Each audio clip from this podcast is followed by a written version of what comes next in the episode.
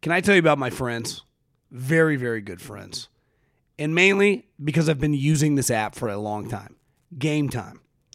They are the best ticket app I've ever used. You shouldn't have to worry when you buy tickets to your next big event. You want to go to a concert?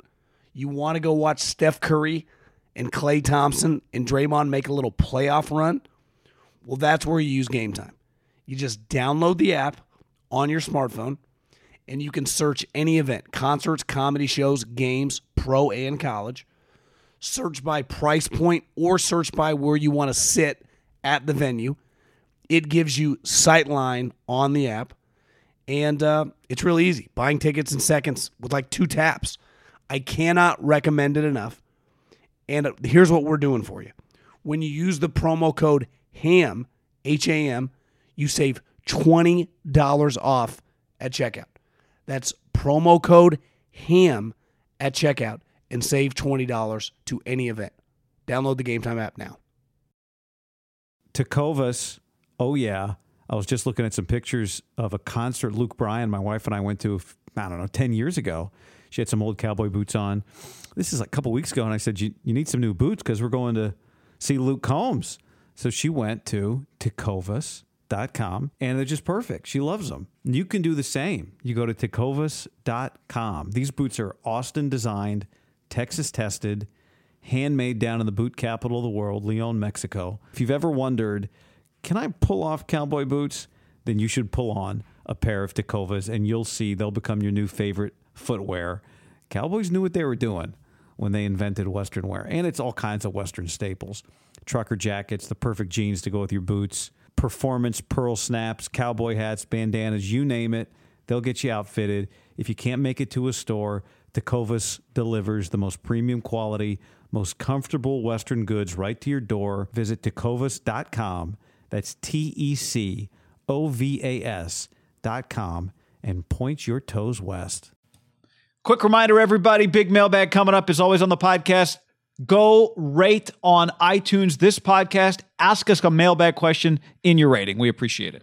Also, got a lot of separate YouTube comment uh, content as well as we post this stuff to YouTube as well. Everything on the podcast goes up there for the most part. Haber Middlekauff, check out, subscribe to the page. Middlekauff! Hey, behave!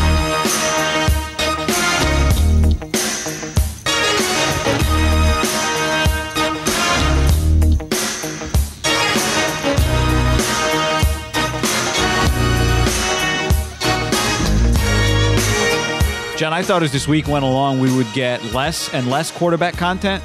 Someone gets traded, somebody else get. You know, we had all our quarterbacks kind of in the conversation that we needed. The we got the Wentz, we got the Darnold, we got the Deshaun, we got the Dax. Like, all right, we have no more room for quarterbacks, and then we added another quarterback in the mix on Tuesday. Pretty great. You, you never know, guy, when these guys either get up in their feelings, when the general manager and head coach get up in their feelings that they want someone else. Um, listen, some may say this is a little much. I say bring it all on. Can't take enough of it. I I could use more Russell Wilsons and Aaron Rodgers.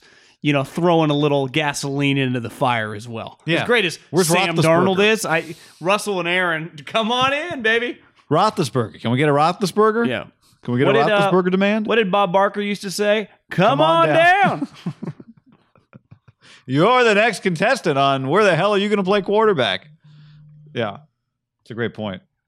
yeah, so I love good quarterback controversy. Uh, Not even on the field, right? Just where off the field. Trade me. Trade I'm me. pissed off. Yeah, and I think there's a couple things that are happening right now, right? You've got a lower uh, the cap is coming down. You've got a you've got Deshaun Watson. I think all these guys just watched Tom Brady change teams and win a Super Bowl, and Tom kind of called the shots as he went. You just got you've got a lot of new offensive coaches moving around the league. You got Aaron Rodgers got a new coach and had a lot of success. You've got guys that you thought were franchise quarterbacks that a lot of teams. I mean, the Goff trade, I think uh, Dak status up in the air. You just got all these guys that it looked like it looked like Dallas, the Eagles, the Rams, the Lions for a few more years. Like they just had quarterbacks. They wouldn't be changing quarterbacks in, in the next five to seven years, right? And all of a sudden they're changing quarterbacks. Um, Well, how how long can you tell people, especially the best, a Russell Wilson and Aaron Rodgers? Quarterback's the most important position. You're carrying the team. Your bank account says you're the most important guy on the team. without them going, why do I act and conduct myself like everyone else in this room? When the coach admits it, the general manager admits it, my bank account admits it, everyone that talks about football for a living and the fans admit it. So I'm the boss, right? Let's let's shift the power to me. Now, is that healthy? We've seen in the NBA even though ironically, like before I was even born, Magic Johnson got a coach fired, right? When I was young, Michael Jordan got coaches fired. It's not like LeBron is the first guy shoving his weight around. Like, yeah, check out Google the NBA history book, get Bill Simmons' book. Like, it's happened forever. But I do think it's just magnified now. Like, you don't need to wait for your morning paper to be like, oh, so and so is not happy, right? It goes viral pretty quickly Yeah. on any of the 17 million social channels. That's you're on. That's right. Uh, by the way, John, we do have a DraftKings game. There are 12 spots left in it as of the recording of this podcast on, on Tuesday afternoon. I already Uh, made my squad. Uh, so did I. Although uh, DJ, who was the most expensive player, has withdrawn with a uh, Long flight officially listed as a fuck that. Yeah. I don't. I mean, do you blame him, John? He. I didn't realize till you told me that he just won the tournament that they played over. Where, where did they play? Were they in Dubai or wherever they were? started in Qatar and then went to Dubai, Oh, okay. or maybe vice versa. Might have been the opposite, right? Yeah, because there was two. It was two weeks of tournaments. You're back right. to back, yeah. Yeah. Unlike the, I think the PGA Tour can pay for a pair, or, not allowed to. Like it's just like a business model. Like they don't pay Tiger to show up. Right. Not true in the Middle East. Yeah. Sources say they pay a lot. Yeah. So yeah. To to get a guy to be a headliner at one of their tournaments. Yeah. And I Great think for their that it's like intermixed with his his sponsor, RBC Heritage or whatever, was Right, one of the main right. sponsors over there. Gotcha. I saw a clip on Twitter. He duffed a ball, and then the next shot he hit it like five feet, tapped in for birdie. I mean, credit to him for going there and winning. Like if you're to make the trip, you win. It does have a little bit of a Middle Eastern Scottsdale vibe. Just the course I've seen, you know, with Yeah. the Similar with terrain. nice. Yeah, just kind of. It doesn't look not cool. Like No, I, I think it's there. I think there probably is some some uh like uh, it's very like a man-made resort type situation. 100%. Yeah. It's not the the the the natural beauty of uh, you know Pebble Beach. It's How far is like it. uh, Israel from that area? yeah, I wouldn't say far. I don't know like what. A, It's not like Sacramento to the be. Bay Area, but, But it's it's like the Middle maybe East. the Bay Area Yeah. to Texas or something. So, or Saudi Arabia is pretty big. I, yeah, I don't know what the mileage would be, but it's it's part of the same region. Region, I guess. Yeah. call it the Middle East for sure. I, I I would love one day to go. I, I will go one day to just that Qatar, Play golf maybe in Dubai. Saudi Arabia. Yeah, Yeah, I mean, my just- mom grew up in Israel, right on the Jordanian border, and on the I'd other side of too. Jordan is Saudi Arabia. So- Gotcha. And on the other side of of, I guess. Wait, what? Uh, I'm going to sound stupid. What? Israel is the country, correct? correct. What side's Palestine on the other side? Palestine is in is is like its own. It's in Israel. It's quite a bit of controversy about what belongs Okay. to who. Yeah, Oh, I th- I thought it was like a separate area and they were fighting over turf. They're all in the same area. yeah. I guess Yeah. Gotcha. they they are fighting over turf. In in Gaza Strip is connect is part. I mean, it's not its own country. Okay. Yeah, a lot going on there. Uh, yeah. But and then you got Egypt on the other side, attached. Okay. Obviously, ap- you know that's Egypt's part of Africa. And then that then it's just Africa from go down. Did Africa forever, but like Saudi Arabia is right off of like the Red Sea comes up and through, Well, I saw one of the pictures right off of Africa. of DJ putting. Is the Red Sea is right there. really? It's on the water. And I was like, "What is this a man-made lake or something?" And then I this the on the Twitter. It might have been was the what Persian- a beautiful wait. view of the red. Of the, oh, it was the Red sea. Oh, okay. I thought so. That's what I heard someone say. That's what I'm saying. It, it does look pretty cool over there. You've been to Israel. I mean, it's Many cool. times. I was Right. born there. Oh, I love it. I mean, you know, even Bieber will go on a concert tour there. It's very, uh, very Smart man. awesome. Very awesome place. Yeah. Um, I've heard. I'd love to go. great food, which is uh, also a big deal. Like okay. Get to some quarterbacks now. Yeah. Russell Wilson, John, is he unhappy? Uh, Dan Patrick pull it out of him. He wants to make decisions. He wants to be in on player personnel decisions, John. Um, he mentioned, actually, before I mentioned that, there was also this report that people were calling about him in trades. That came out on Super Bowl Sunday. Yeah. Or I guess Super Bowl weekend, Yeah. which in itself I didn't think that much of, right? Because there was just a lot of things coming out. Just like, you know, people just trying to get the internet streets moving. Then to me, what day is today? We're recording this on Tuesday, so he would have gone on Dan Patrick Tuesday morning. Yeah. Almost is this orchestrated? This this has a little bit of remember like Jimmy Butler storms out of practice, and then at night Jimmy Butler was sitting down with Rachel Nichols. Like, what did Rachel just fly out from L.A.? This it felt like did did Russell plant this to get like what the then Seattle's thinking what's going on, and then he's sitting down with Dan Patrick, kind of making a power play. I haven't quite put all the pieces of the puzzle together. I just know this. I have it red flagged. Something's going on. Like it's not even arguable now. J- La Canfora, who you can argue sometimes, not always on point, but it said something that Russell's camp had been mad that he's getting hit too much. He mentioned that with Dan, like I'm tired of getting hit so much. I just saw the I didn't watch the visual, I just read the audio. Sometimes you just read a tweet can be mm-hmm. taken out. It can read different than it sounds. But it's not like the evidence is in something, might not be much, but they're I I don't think they're just crossing arms singing kumbaya right now in the Seattle front office, Pete, John, and Russell, right? No, I, I think that much is absolutely clear. Uh, I did watch. Offensive coordinator just got fired.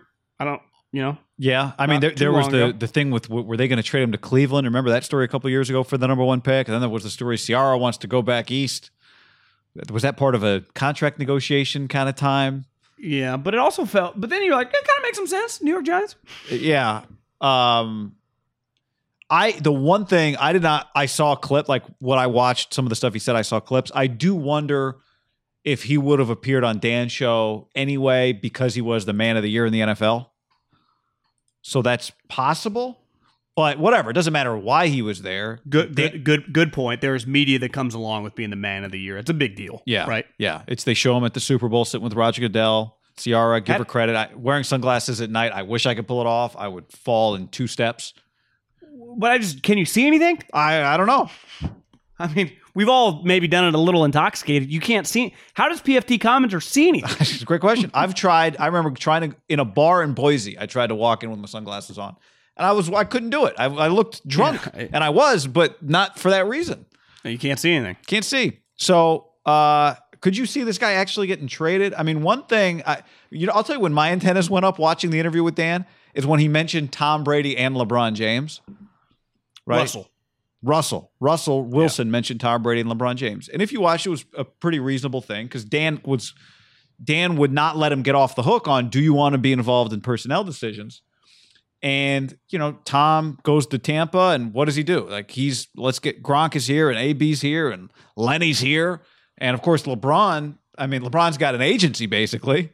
LeBron's running organizations. Ba- basically. Oh, not basically, literally. Yep. So yeah, there, I'm with you. There's there's there's something there. I my, my question would be: is there's always been a little bit, and I think this is part of any negotiation. I'm sure I've never been a part of one. When you're investing as much as you have to do with a superstar quarterback, remember his first huge contract extension. They had leaked out they were going. to Remember his agent was a baseball guy, and it was like he's gonna break barriers, first ever guarantee. Turned out not Right. to be true. Fully you know guar- who got fully it? guaranteed, Yeah, right. Cousins was actually broke the barriers, but kinda right. He got a he had to take three years, not like five. Last year or two years ago, when he got his big extension, his second one. I mean, he's made. Let's not get it twisted. Russell's made a lot of money, right? Clearly off the field, he's made a ton. Like money is not the driving force now. I think when I watch Russell, just a couple of the clips, the the text. Do you agree with this? Read different than just when you watch him with Dan. Like he's not like controversial towards Seattle, or like just No. smoother. Yeah. Yeah. Uh, Especially because Dan is a Dan is a fantastic interviewer and Dan doesn't let guys off the hook. So even Russ tried to like get around it and Dan's like, "No, you're not answering my question though." Yeah. I felt, and he used this term like my legacy, the team's legacy. Like that's when you say that's the point in time of his career now, he's got hundreds of millions of dollars. He's invested in startups. He's fucking super rich. Money, he's already at like Stafford's point in terms of he's so rich, it doesn't matter, even though he's going to keep making a ton. But he's Um, already got pelts on the wall and already headed to the Hall of Fame. And like Brady married to somebody who's really rich. So his Yes. wealth goes far beyond his football earnings. So I, I think he looked at it like we just lost in the first round at home to a team that was rolling out a backup quarterback and then brought in the guy with a broken thumb. Like I'm at the point now where I'm just getting judged like Russell and like Tom, right? He's in that wave of quarterbacks now. Like he's not talked about like any of the younger guys. He's kind of in that group of you know, he's he's gonna be Peyton Manning, Drew Brees, where for the next five, six years, we're just talking about like adding pelt to the wall or not. Right. And I wonder if he looks at Seattle like they've been pretty hit or miss, right? Well, they've drafted running backs and missed. They've traded for guys and missed. Now they did draft DK, who's been a star for them. They drafted Tyler Lockett, who's been a star for them. Uh, I think they're always pretty aggressive. They trade for Jamal Adams. I, I just think there's an element if you were in put yourself in Russell's shoes where you just go, it's not good enough. Like we, I just look at other teams and they do a better job. Even if I will tip my hat and say you did try, I don't think like you're mailing it in on me. I just want better, and I'm at the point now where I need more say, Yeah. and that's kind of the vibe I got. Which, listen, are we sure Seattle trusts him to get say? Like, wh- what are you going to tell me, Russell, that I don't already know? Right? I, I think that's where I think you get like, does who knows more football? Like Russell is their most important player. And this is where I think you get into murky water in these situations. So Pete goes, okay. And John sits down with him. We're going to listen to you.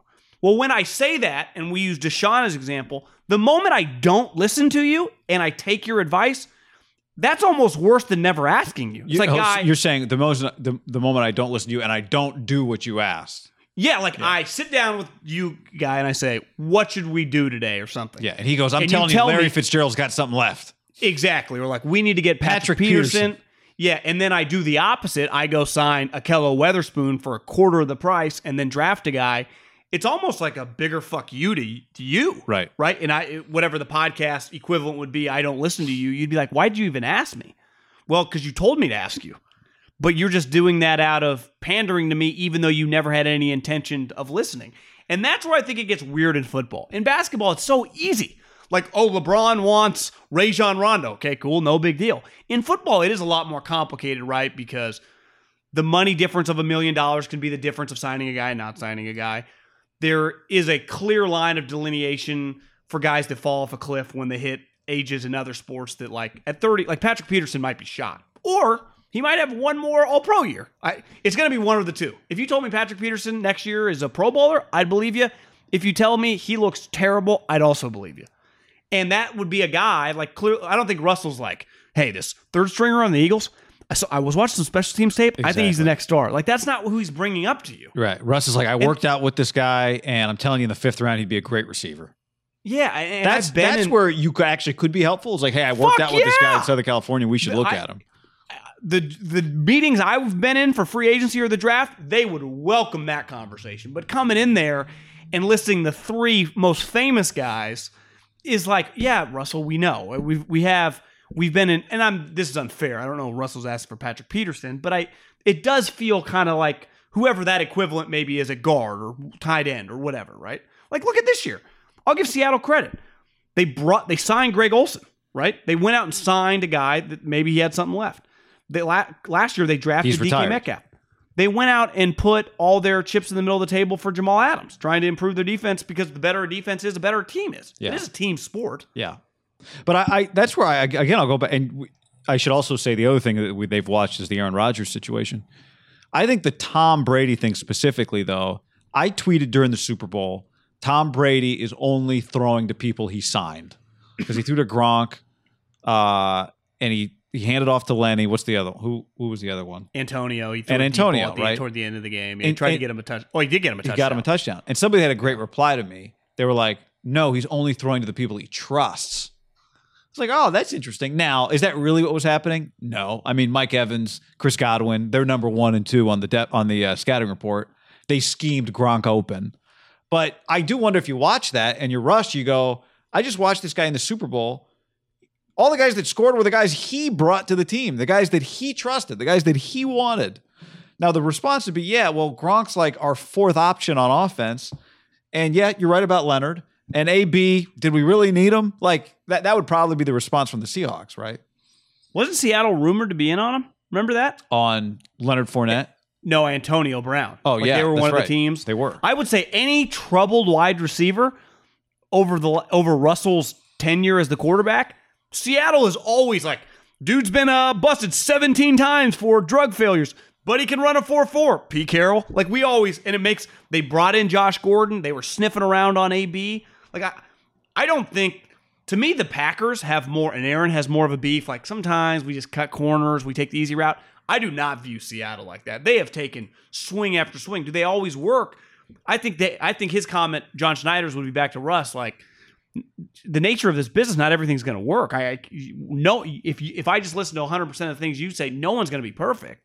Now, is there something in the modern day? Do you listen to some of his talk? But that gets back to do you know how much more film John and agent and just different talk these guys have of what a guy's going to cost? They have to do big picture analysis of their salary cap.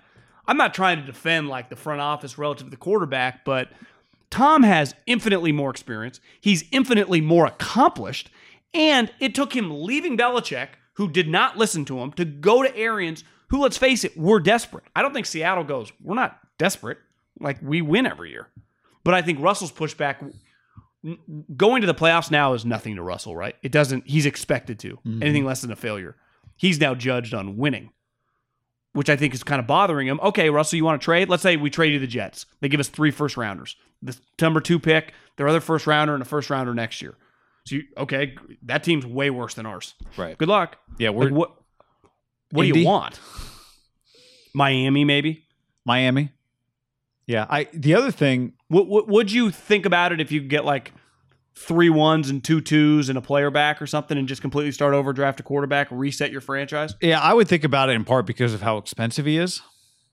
You just traded two ones and a two for Jamal Adams. That's not really, that'd be a quick shift. And it would be, I, you're like, oh, great, we reloaded our picks. Fantastic. What are we going to do with Jamal Adams now?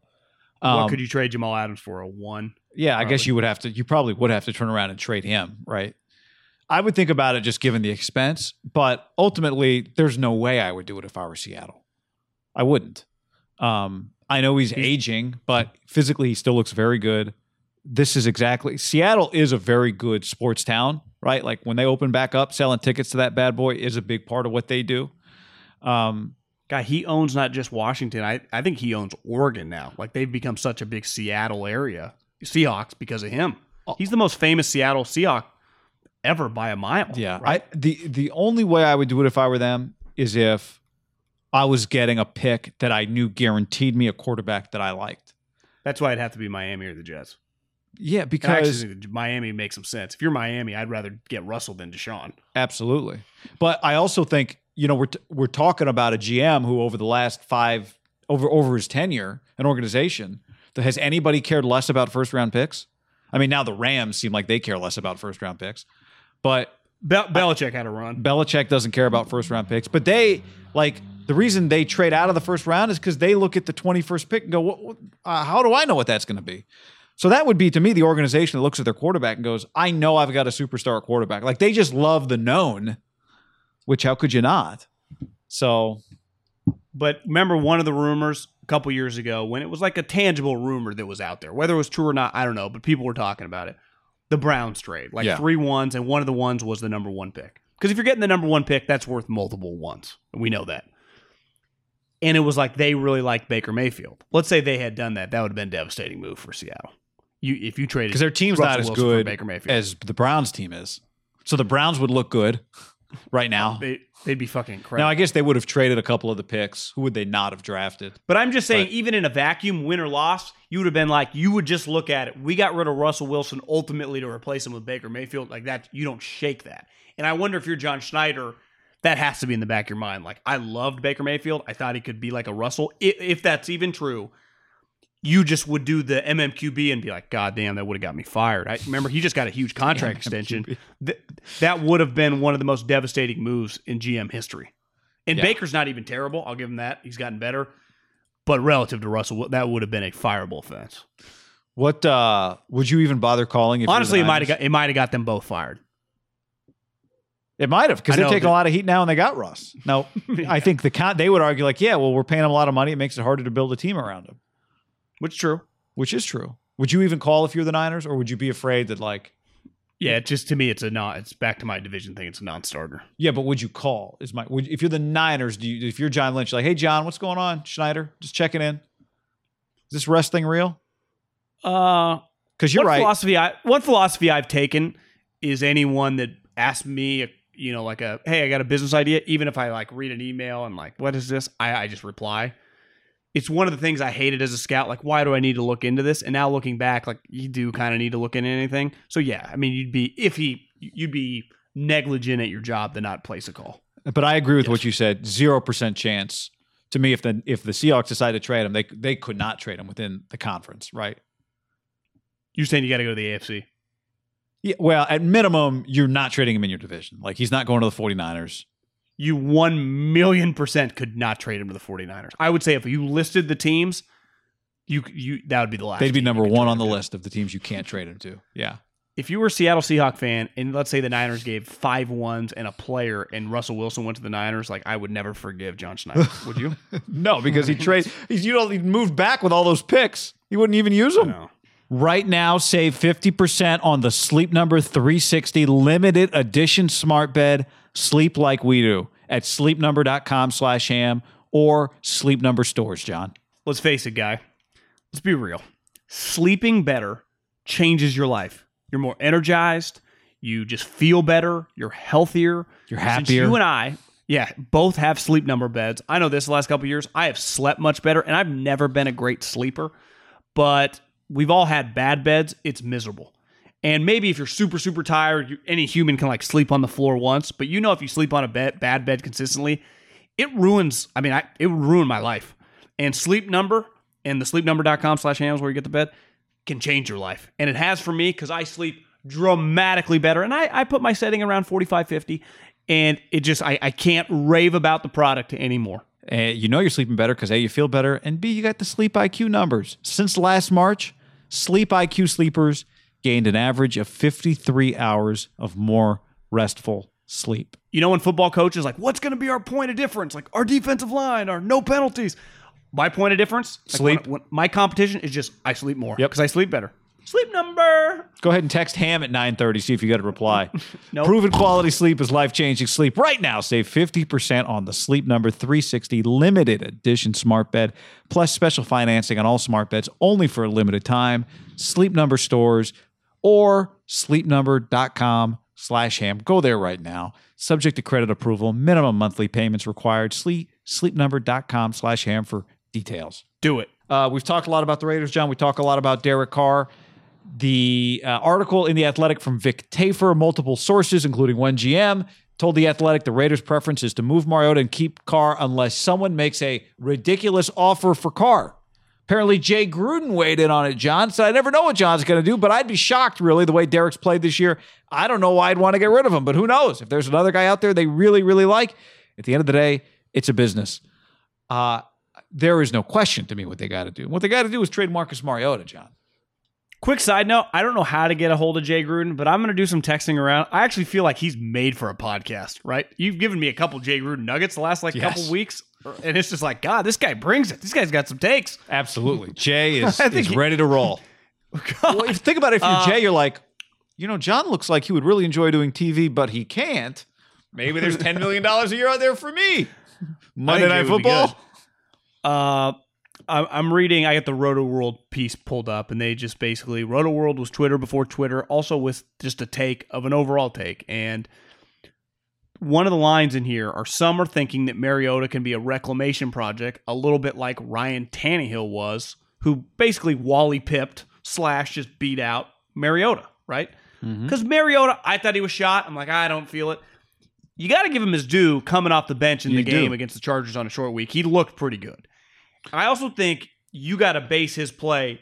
He's been a starting quarterback in the league consistently year after year after year, right? A couple injuries, has a playoff victory on the road against the Chiefs.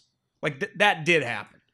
And he had a very, you know, uh, accomplished college career. Like he's an accomplished player. I think we, as the season gets sometimes going, you just end up with like, how is Chase Daniel still in the league? Like, what is Blaine Gabbert doing? How is Mullens? Mariota to me is in a different world of a lot of the backups in the league.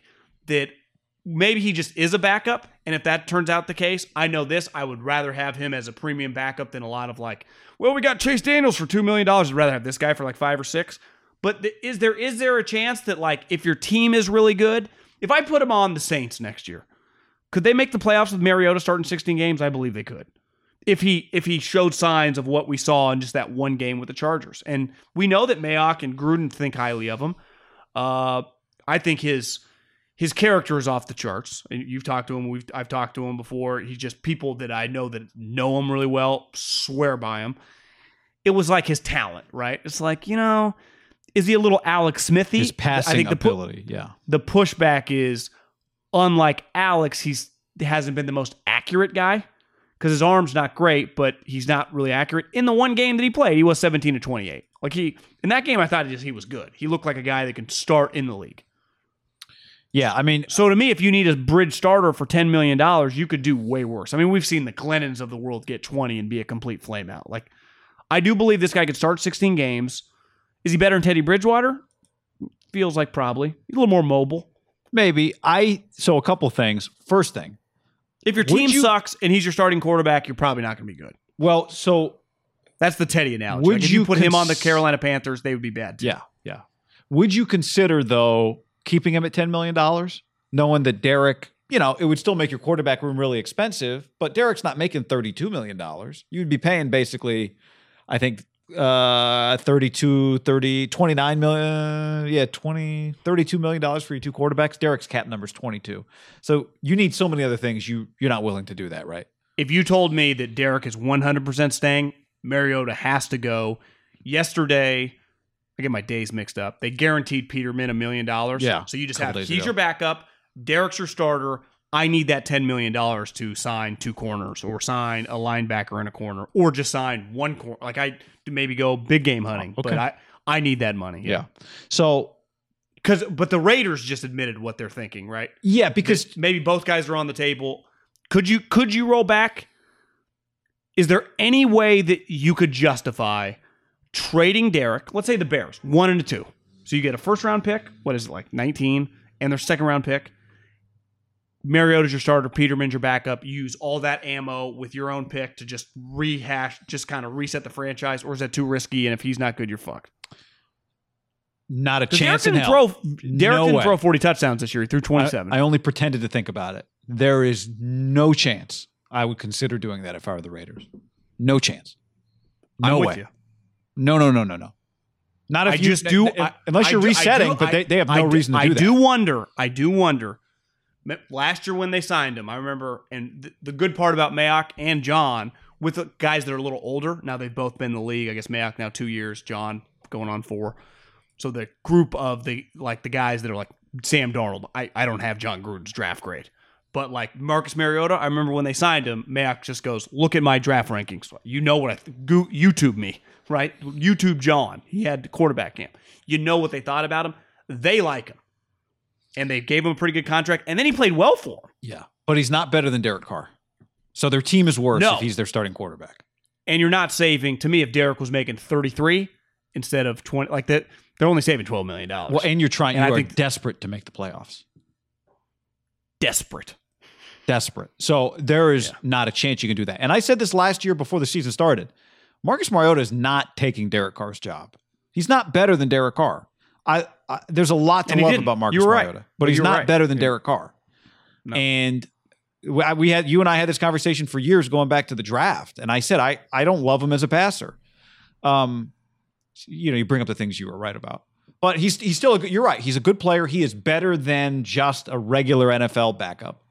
If I was playing devil devil's advocate on his but, great but I, but I, I think what makes I think what makes us unique when it comes to the Pac-12 players, I think a lot of other guys that talk about football for a living in the country don't. A lot of them don't live on the West Coast, and if you don't live on the West Coast, let's face it, you're not gonna. And it's why I think what kind of makes DJ a little unique. He's just out here. He had watched a lot of Pac-12. You get a lot of guys.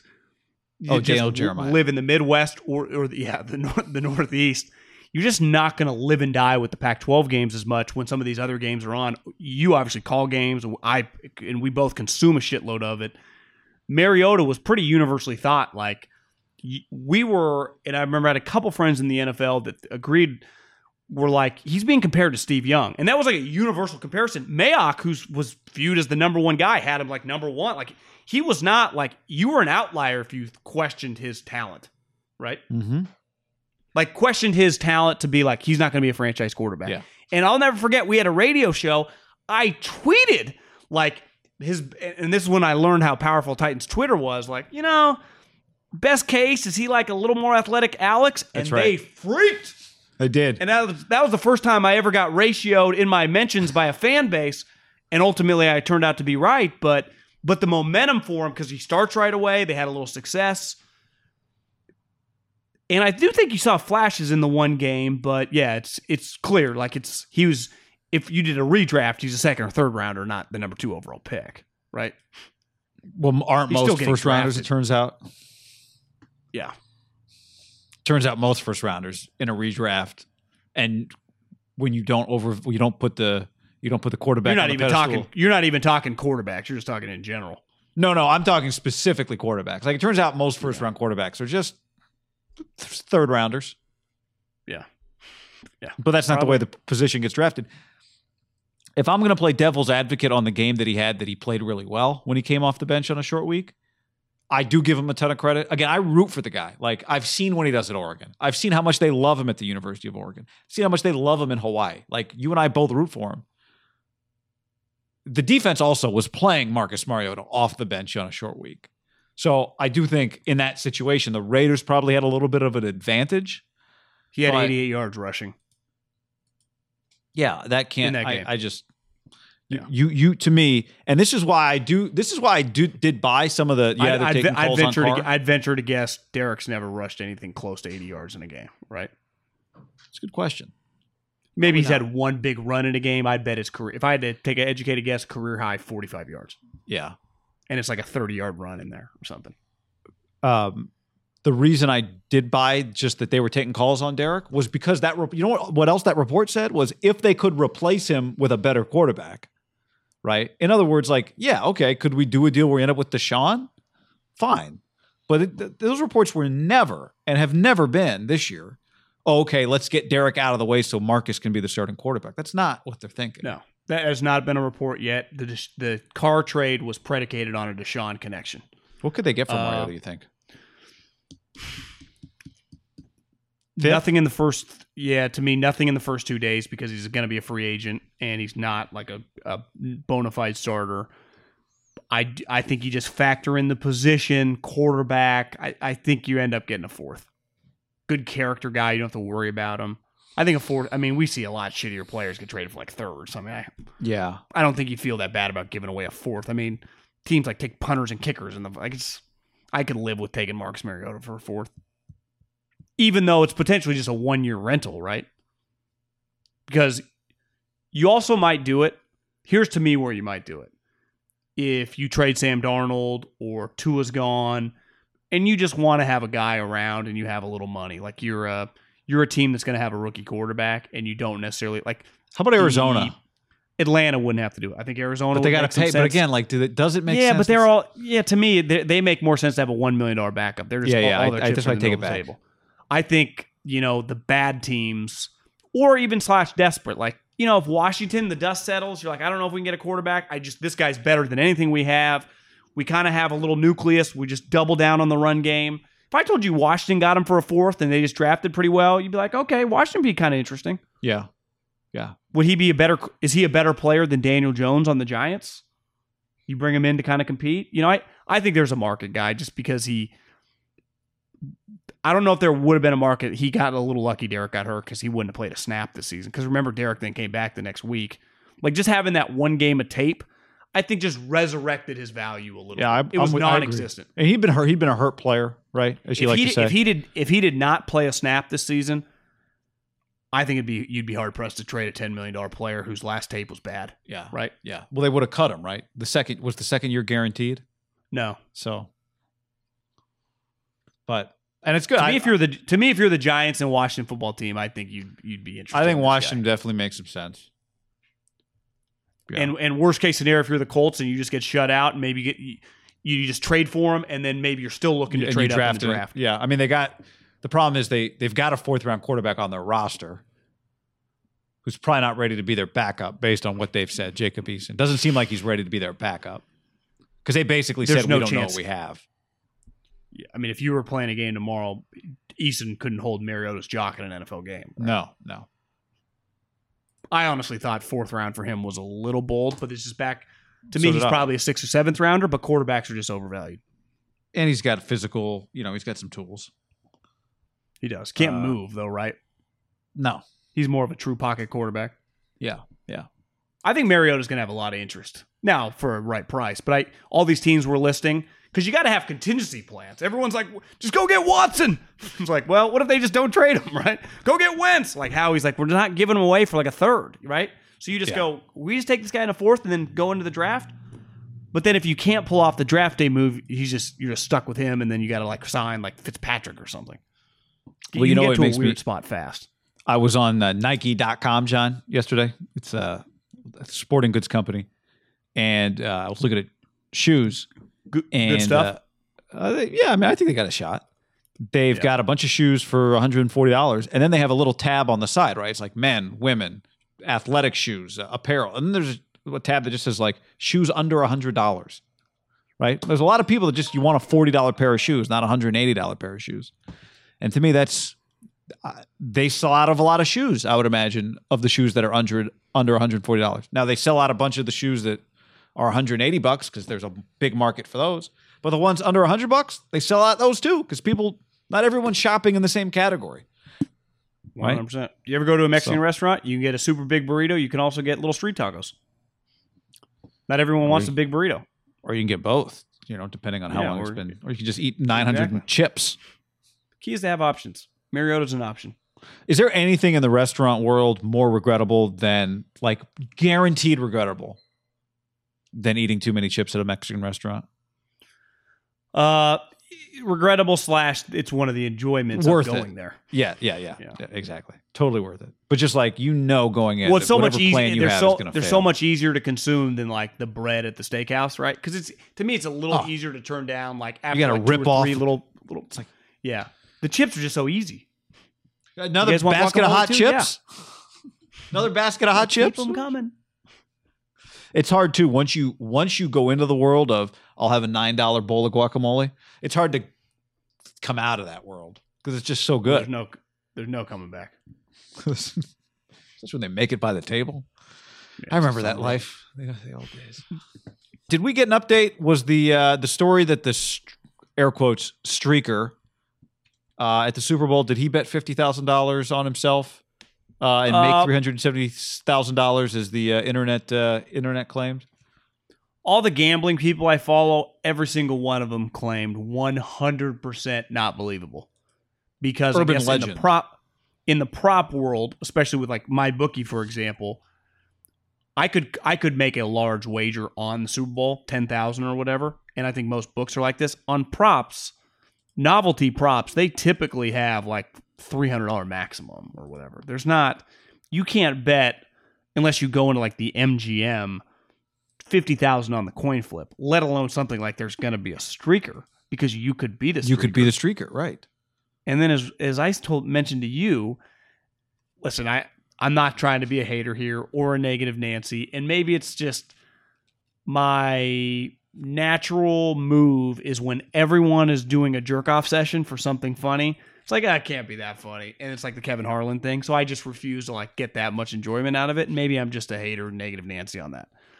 But I I did click on it the other day. He had shorts on. He was not naked. I didn't see No, a penis shorts or on a butt. and a thong, or like a onesie type I, situation. to me, a streaker, man or woman, I'll give you shoes. You cannot have anything on your lower extremities. Like to me, a streaker is everything is showing Yeah. from your, you know, Shoes- your dicks flying, flopping around. Shoes acceptable, hat acceptable. That's it. yeah, sunglasses maybe. Sunglasses. Oh, he's going for the chain link fence.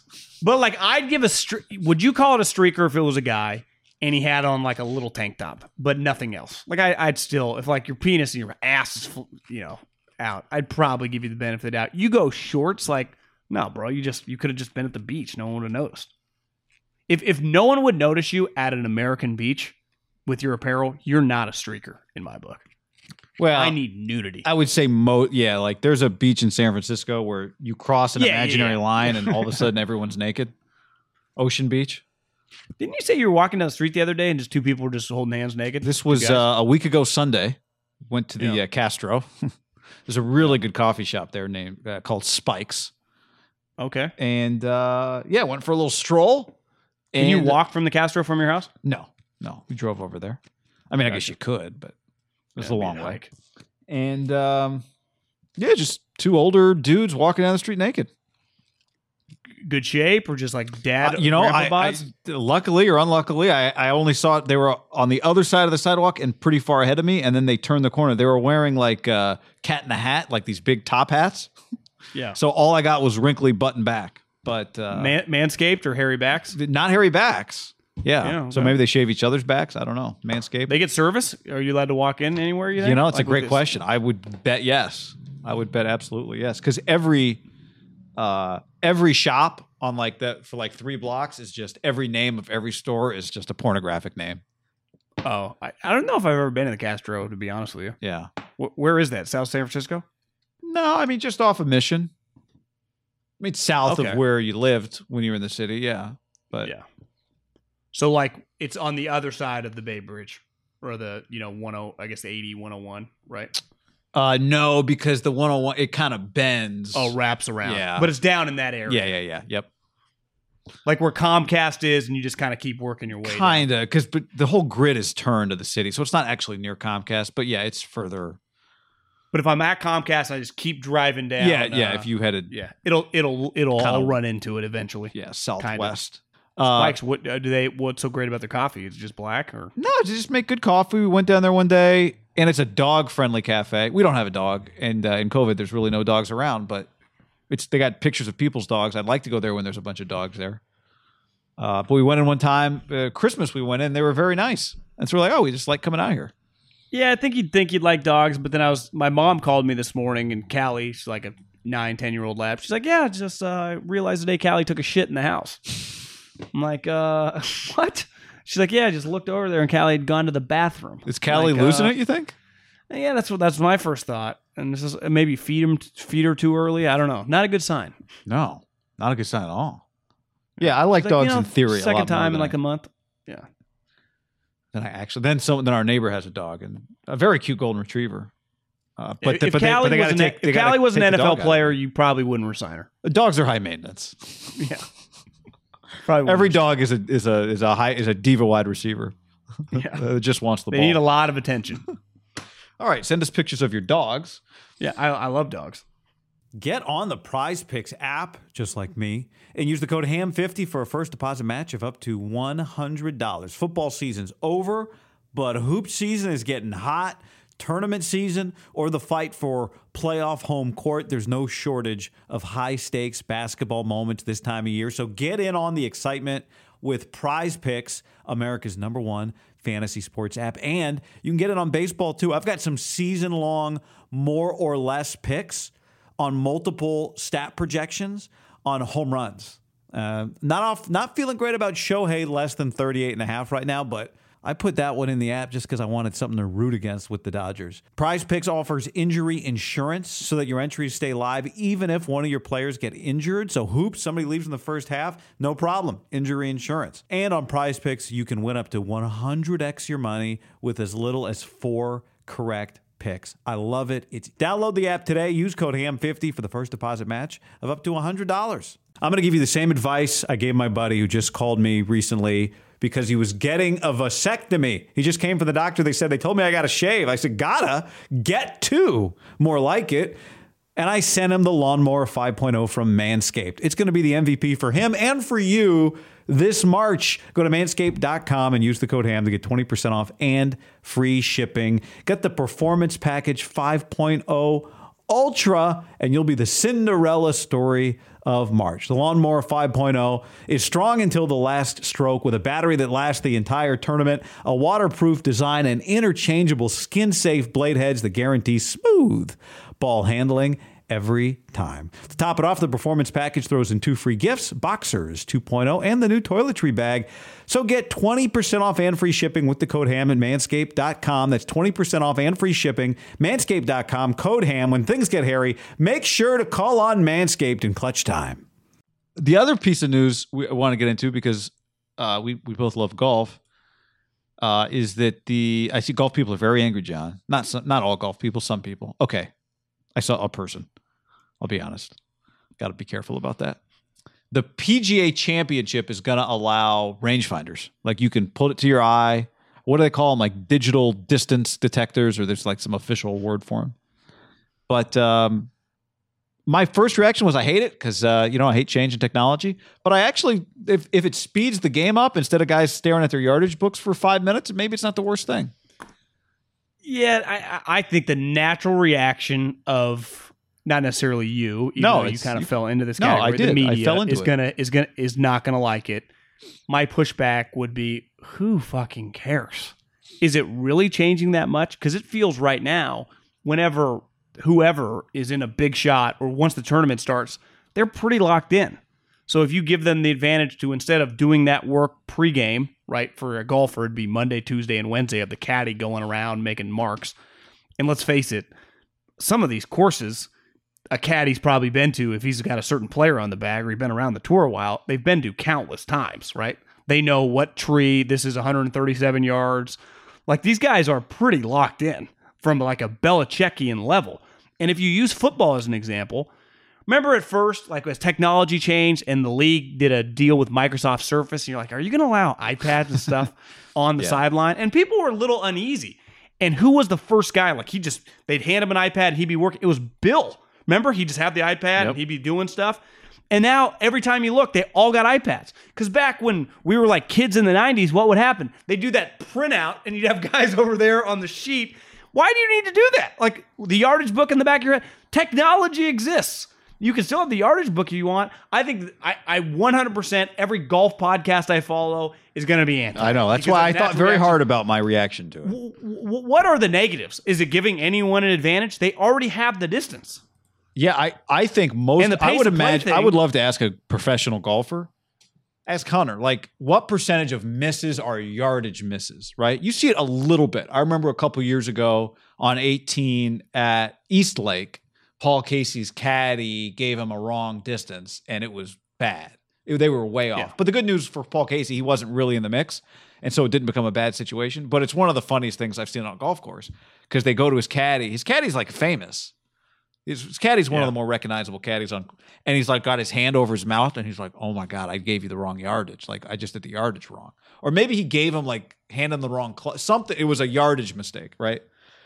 But for the most part, misses are just the shot. You miss the sh- you don't hit what you want to hit, right? But I think that I think the Paul Casey thing, it just becomes a big talking point if it happens on Sunday. How often does that happen for someone you're not paying attention to on a Friday? I, I'd love to know. Like, it- is that common or not? I bet it's decently. Yeah, I bet it's pretty common. I- to I- happen, because- maybe not like multiple times around, but a tournament for sure. You I- see it like when you watch a guy overhit. I, I was watching. I mean, I just having money on Scotty Scheffler. They would come up short and they come up long and they look at their caddy and they shake. I just wonder how much different would that be if you know the exact yardage. Yeah, I guess if every single time there is no guessing, it takes some of the human element out, which makes I it do- fun. Yeah, the only other Like, is there no is there no the drama? Because part of that is drama, right? Yeah. you And- want guys to hit shitty shots. I my again, I my natural reaction, I told you, and then I try to fight my natural reaction, but it doesn't mean my natural reactions. I'm open to the possibility that they're like the human element has taken a beating because we always bring it up when it comes to officiating and and umpiring. But there's something to be said for the human element of the competitors having to be, you know, their best without any assistance and not closing the gap between the people that are really good at it and the people that aren't. Like, I'll say this: watching Bryson on the uh, on the Greens book forever. It's not great TV, but ultimately he works harder than other people at some things, and you should get the benefit of it when it comes to putting. Or you play extra practice rounds, or you walk around and really put in the extra work the days leading up, mapping the course. I mean, maybe you should be rewarded for it. So I, I'd be interested what the players say because I think their opinion to me really matters on this subject. Well, when I, when I was like high school golf, rangefinders hadn't even been a thought in someone's mind yet. If you hit it on a certain hole, a lot of golf courses, unless you, I mean, I, I never got to play these sweet, sweet golf, just your average run of the mill course. If you're going to play some high school team in Sacramento, like fucking Nevada Union, was marked 200, 150, 100, right? So if you're in the middle, you have to just pace it off. That's what humans did, and that's what essentially what caddies do on the tour. Now, I do think at at their tournaments, it's probably more sprinkler heads are marked like every 10 yards or maybe 15 yards around. But in a lot of courses, in the history of the sport, even if you're playing your friend for a thousand dollars, five dollars, whatever, until these rangefinders, you just had to pace it off. You're like, I'm at 90, I think, and then you pace it off. You don't know where it is. That's part of golf. You know, if you're just playing pickup with your buddies, you don't have a tee sheet to be like, well, the pin is five yards back, seven yards back. You're like, how far is it past the bunker? They're like, you know, probably like uh, you know, seven paces, and you're just that's that is not the how the way they operate already. Now it does 100% take any guessing game out of it. There's never like I hand you the wrong club. There's never just based on the number that you get from the thing, and that's assuming the thing's 100% right. And it, it does feel like people think it's pretty accurate. Yeah, yeah. Well, it's a, it's another it's a massive right. The the market for those things is huge. I see blue tees and all these other. There's one that's like bright green. They do a bunch of advertising. The blue tees one does a bunch of advertising. It's another marketplace that now maybe You, every you guy. think technology, when you just look around sports, because it's clearly infiltrated its way into sports, I think for the most part, guy, it's been really beneficial. I I know sometimes it takes a little time. There was a call, this chick who was calling the Warriors game against Spurs. Did they play the Spurs last night? it was the charge on Yeah, Steph Curry. They called just- the charge on Steph. She had bet she just had some terrible calls, and I don't. uh, But my take on that rule, I like it, and that's Yeah. something that I would imagine when it came in there. I'm sure some maybe I don't know the media, but people That one I remember when it came in. it. There was like no discussion. Like people, I don't think there was even much discussion about it when it came in. oh, people wanted it.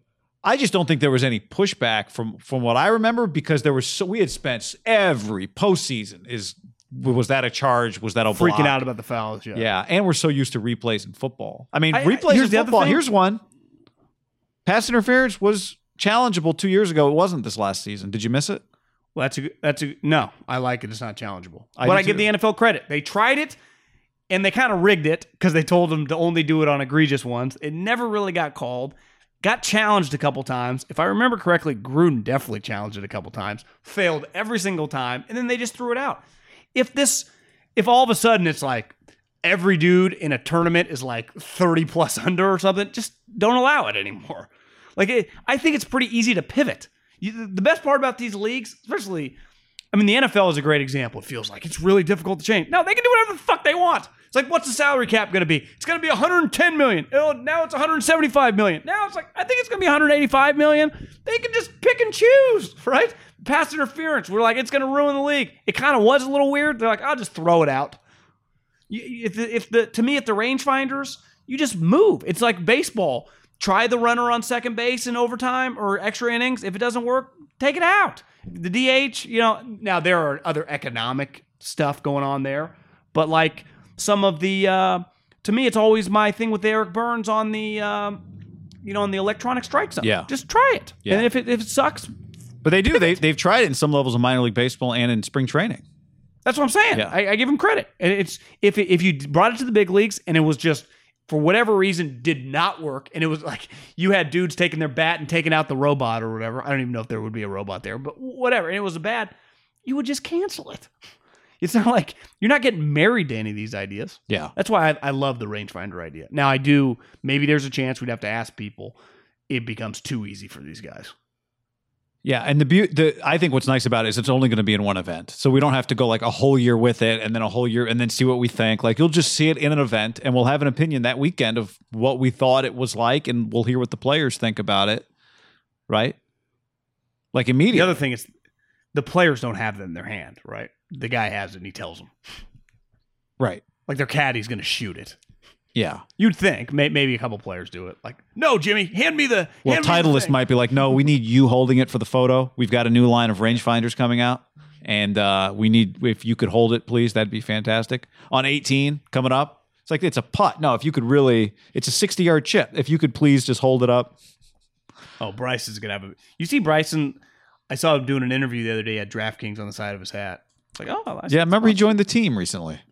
yeah. Well, I knew that, but I didn't realize they put the logo on the on his little cap.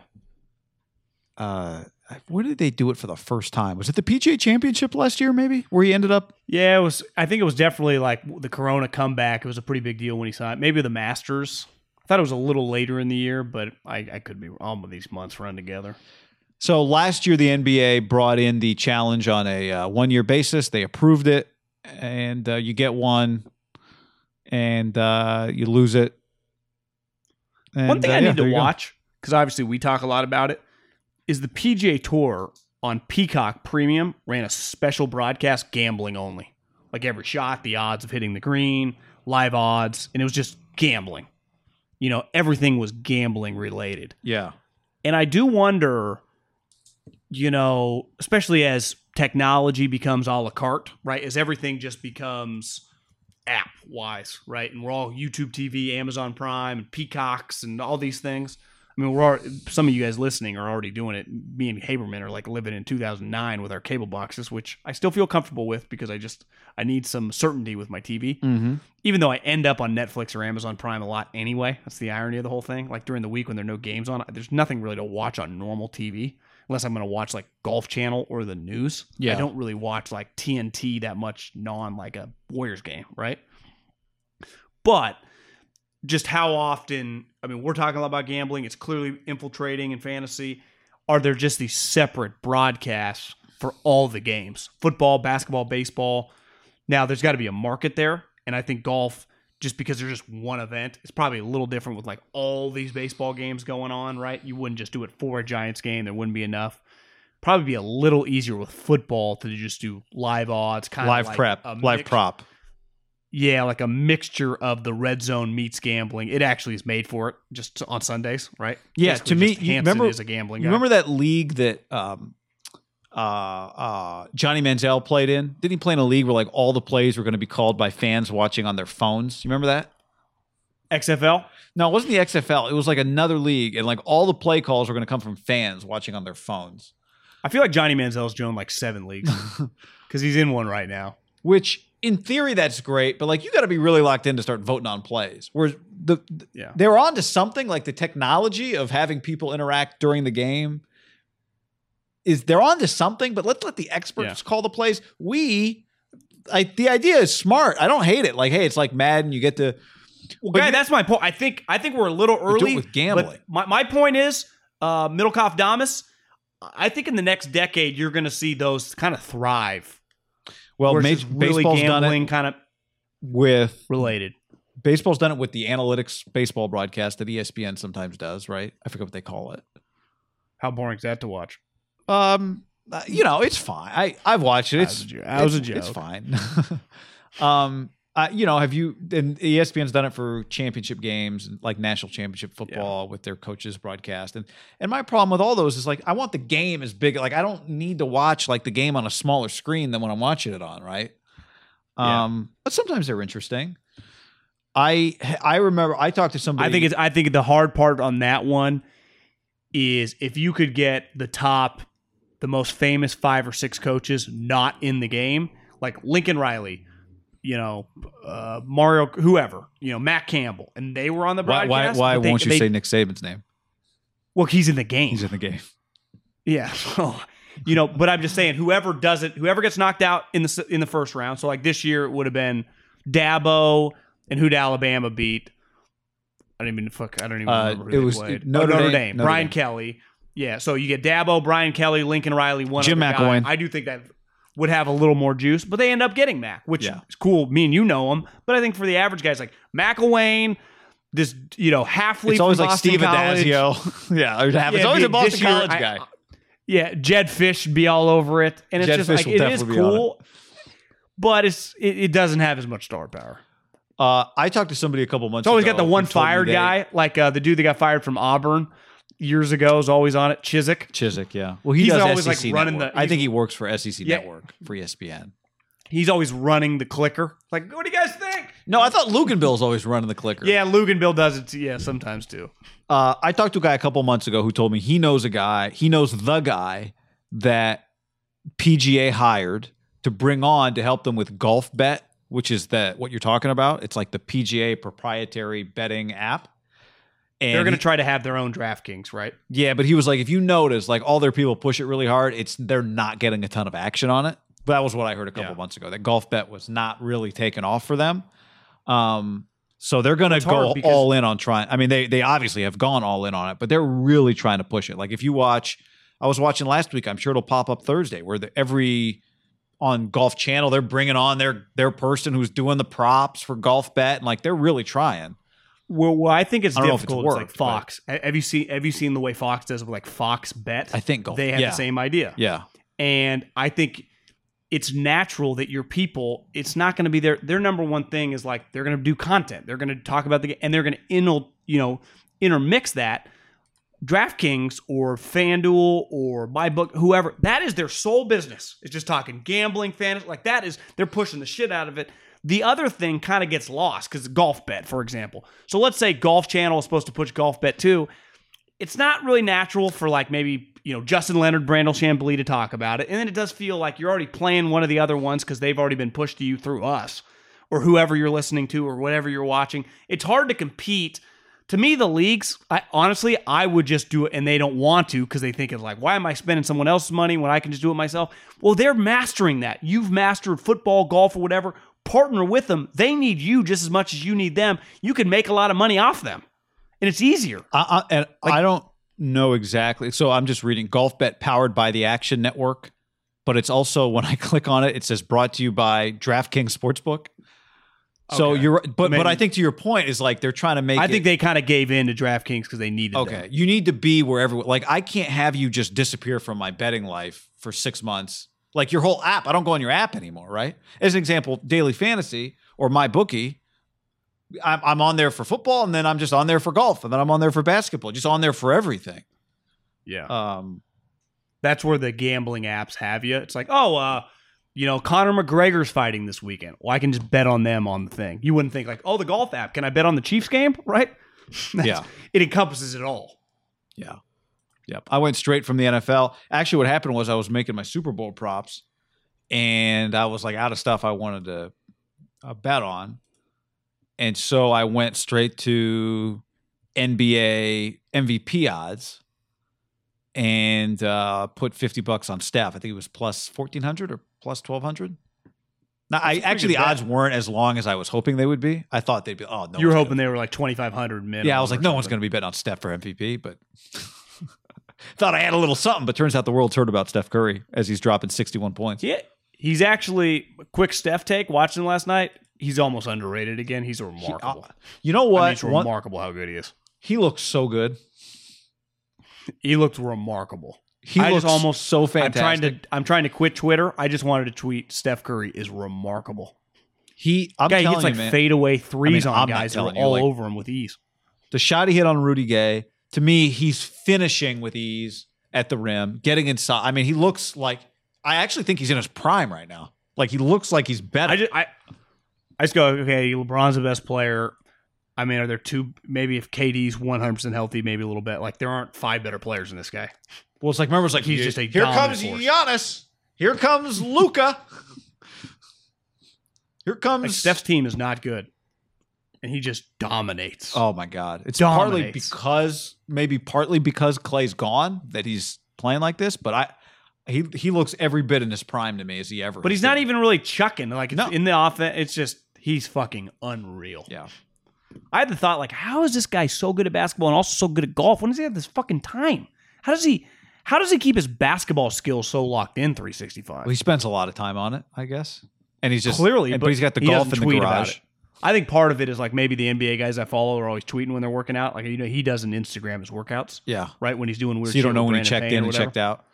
No, Dame. That was always a Dame Lillard beef. Like, sorry, I'm not Instagram my workouts, guys. I'm fucking just in the gym working out. You know, I, I, something to it. I like to keep tabs. Yeah, that's why we do a lot of shows that we don't even post, just because like we don't need to, you know, prove to No, you anybody. just do it out, put it out there in the ether. You know. Yeah, we just go down the sidewalk talking. If you happen to catch us, you catch us. All right, mailbag time. Go to iTunes, uh, subscribe, rate, review. When you leave a review, make it five stars and leave us a mailbag question. Our first one comes from uh, Ricky Mint, RKYMNNT Skier. I'm sure if I slowed down and read that like a license plate, I could figure out what it actually says. Ricky Muntskier. Hey guys, love the show. Blah, blah, blah, blah. What you always say, lol. That's actually very good.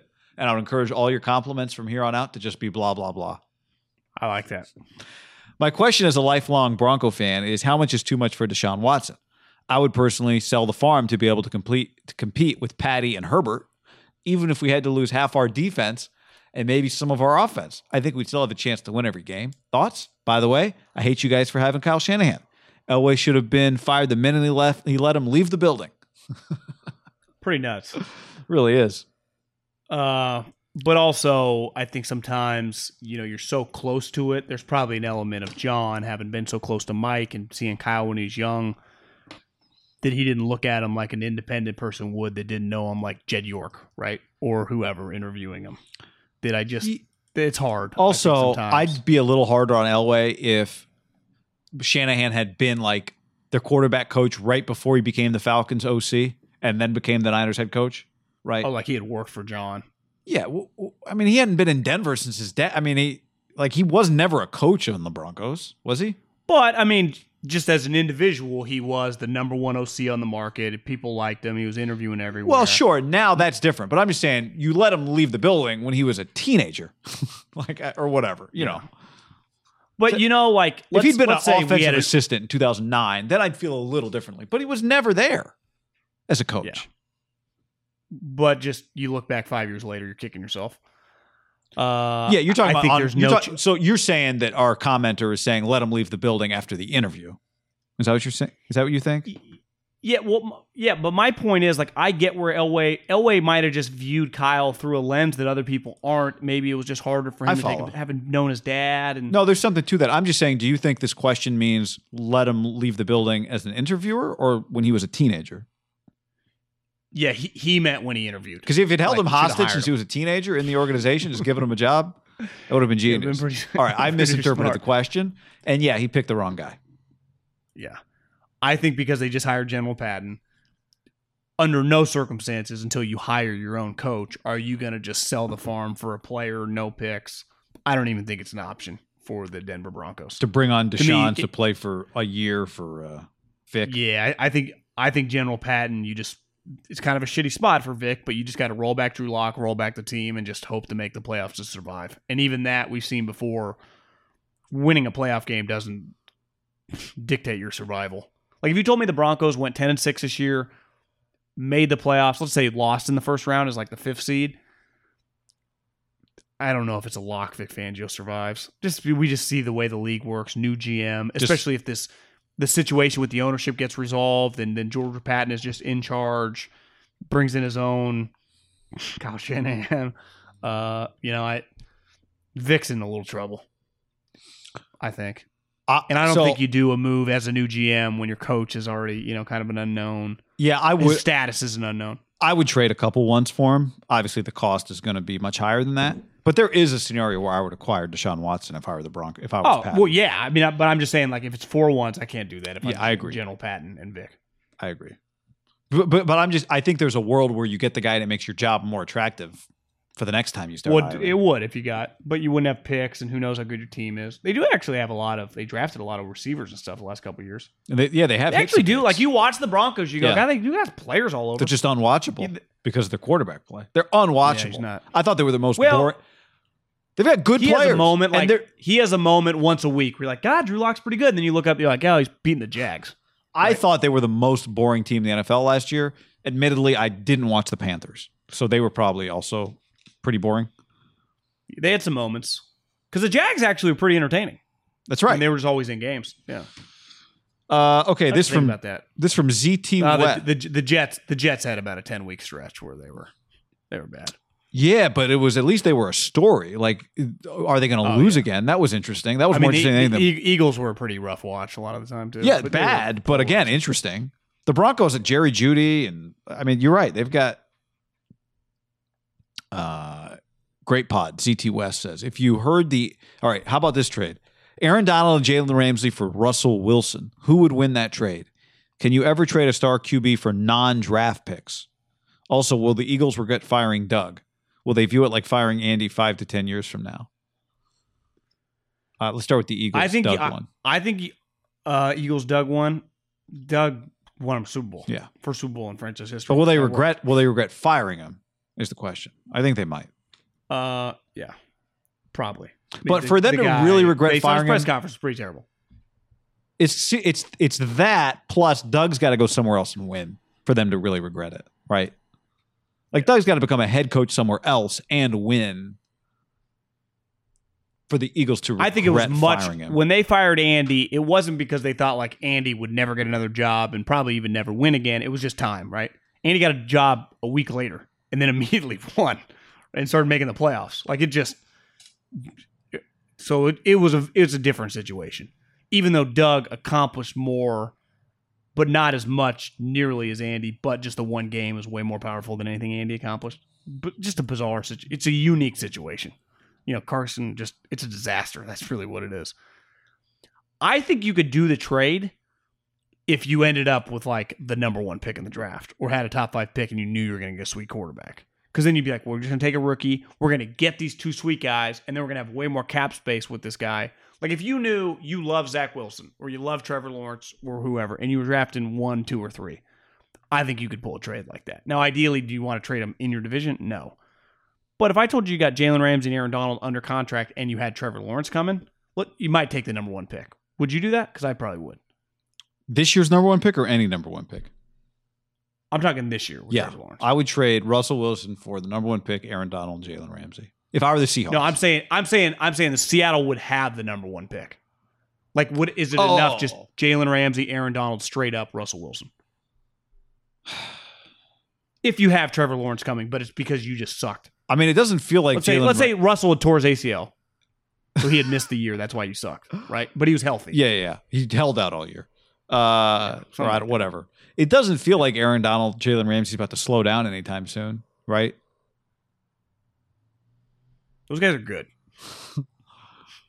So you would They- have a, you would have the kind of the team to the playoffs. Exactly. You would have the kind of team where you feel like we can we can compete for a Super Bowl this year with a quarterback who doesn't have to do that much, like Goff did. Well, you'd be like, I, wait, I got J- I got Jamal Adams, Jalen Ramsey, and Russell and uh, Aaron Donald on my defense, and Right. Bobby Wagner. and I can afford it because I got a rookie quarterback, supposed to be generational. What if you didn't have the number one pick, but you had like you were going to get like a Josh Allen type, you know? Well, am I gonna? Where there I'm someone getting Josh no. Allen type, or I'm getting Trey. Lance? Yeah, Lance? Josh Allen type, like Trey Lance. By the way, did Brian Daboll get his head coaching job yet? Or is that is I that not, is that is that one not going to happen? It's, I think all the jobs No are filled. shit. Like, hey guys, uh, remember when I when I actually called the plays and led my team to the AFC Championship? You guys remember that? I don't No even. one cares about me. Well, yeah, there was that. I'm just he saying. annou- like, he were, like- announced he he announced I'm coming back to the Bills. Like once it was clear he wasn't getting a job. yeah, Like, I'm I just saying the there were five open jobs, and I was like, well, God, is Daboll going to take the Chargers job, or is Daboll? No, he said he's going to go to Texas. He's gonna he's gonna pair back up in Houston. Uh, there's just no jobs. I'm not complaining they didn't get a job. I'm just saying when we talk about oh, a guy's definitely getting a job. Remember, we kind of pumped the brakes on Saleh just because it was like, well, I mean, it's easy to say you're going to get a job until you actually do. Bieniemy and Daboll, great examples of that this year. I had heard that he was going to the Chargers, and ultimately, like the Spanos family, or someone influential, kind of pushed for Staley. Because I'd say, how does Brandon Staley get a job over that guy? For sure. Then you listen to some of his podcasts, you go, he's pretty smart. Heard him on with Schefter, John. Adam Schefter. Who's also on this podcast? Right. You you don't have to go listen to Adam's podcast. You can listen to our podcast. All right. Um, on that note, Yeah, subscribe, rate, and review. go check out the YouTube channel. Later, everybody. Adios.